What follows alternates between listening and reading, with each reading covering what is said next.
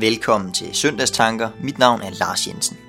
Søndagen er 19. søndag efter Trinitatis, og teksten er fra Markus Evangeliet, kapitel 2, vers 1-12.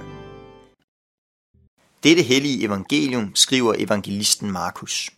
Da Jesus efter nogle dages forløb igen kom til Kapernaum, rygtedes det, at han var hjemme. Og der samlede sig så mange mennesker, at der ikke engang var plads uden for døren, og han talte ordet til dem. Så kom der nogle hen til ham med en lam, der var blevet båret af fire mænd. Men da de ikke kunne komme hen til Jesus for de mange mennesker, fjernede de taget over det sted, hvor han var. Og da de havde lavet hul, sænkede de borgen med den lamme ned. Da Jesus så deres tro, siger han til den lamme, Søn, dine sønner tilgives dig. Men der sad også nogle af de skriftkloge, og de tænkte i deres hjerte, hvad er det dog han siger? Han spotter Gud. Hvem kan tilgive sønder andre end en, nemlig Gud? Da Jesus i sin ånd straks vidste, at de tænkte sådan ved sig selv, sagde han til dem, Hvorfor tænker I sådan i jeres hjerte? Hvad er det letteste at sige til den lamme?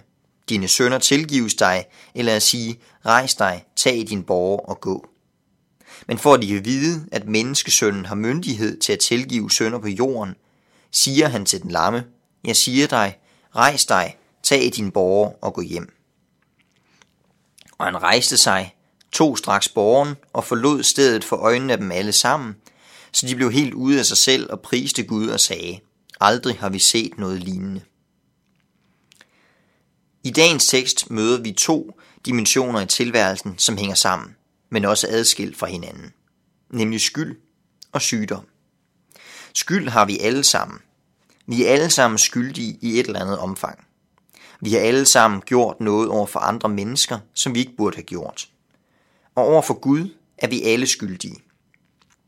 Den danske filosof Søren Kierkegaard han siger det sådan, at for Gud har vi alle sammen uret. Den dimension fylder meget i dagens tekst. Den anden dimension er sygdommen. Manden er lammet og ikke i stand til at gå. I den situation er det nærværende at spørge, er manden lam og syg, fordi han har gjort noget forkert? Er det fordi han er en skyldig sønder, at han er syg? Sådan kan det være nærliggende at tænke, og sådan tænker man faktisk stadig i mange kulturer. Tænk bare på tanken om karma. Du får som fortjent, hvis ikke nu, så i det næste liv, du lever. Men sådan en anden bibelske tankegang ikke. Forholdet mellem synd og sygdom, skyld og lidelse er meget komplekst. Mennesker lider, fordi der grundlæggende er noget galt med verden. Det er Bibelens budskab. I den forstand hænger synd og sygdom sammen fordi vi lever i en verden, som er faldet fra Gud. Men en konkret skyld og konkret lidelse, som for eksempel en sygdom, hænger ikke nødvendigvis sammen. Sådan er det bibelske verdensbillede ikke. For de fleste mennesker er synd og skyld ikke det store problem. Det store problem er sygdom. Men sådan er det ikke for Jesus eller farisæerne i den her tekst. Tværtimod er logikken i teksten, at helbredelse kan skaffes på flere måder – mens tilgivelse af synd og skyld alene er noget Gud kan give. Da Jesus afslutter med at helbrede manden, er det ikke fordi mandens sygdom var hans største problem, men fordi Jesus ved at helbrede ham vil vise, at han havde magt, både til at helbrede sygdom, men også til at gøre det vigtigste, nemlig at tilgive ham hans synd og hans skyld.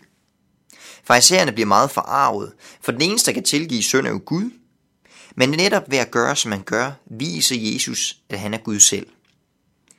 Det er unægteligt temmelig provokerende. At det største problem i mit liv ikke er, at jeg er syg, men at jeg er skyldig over for Gud.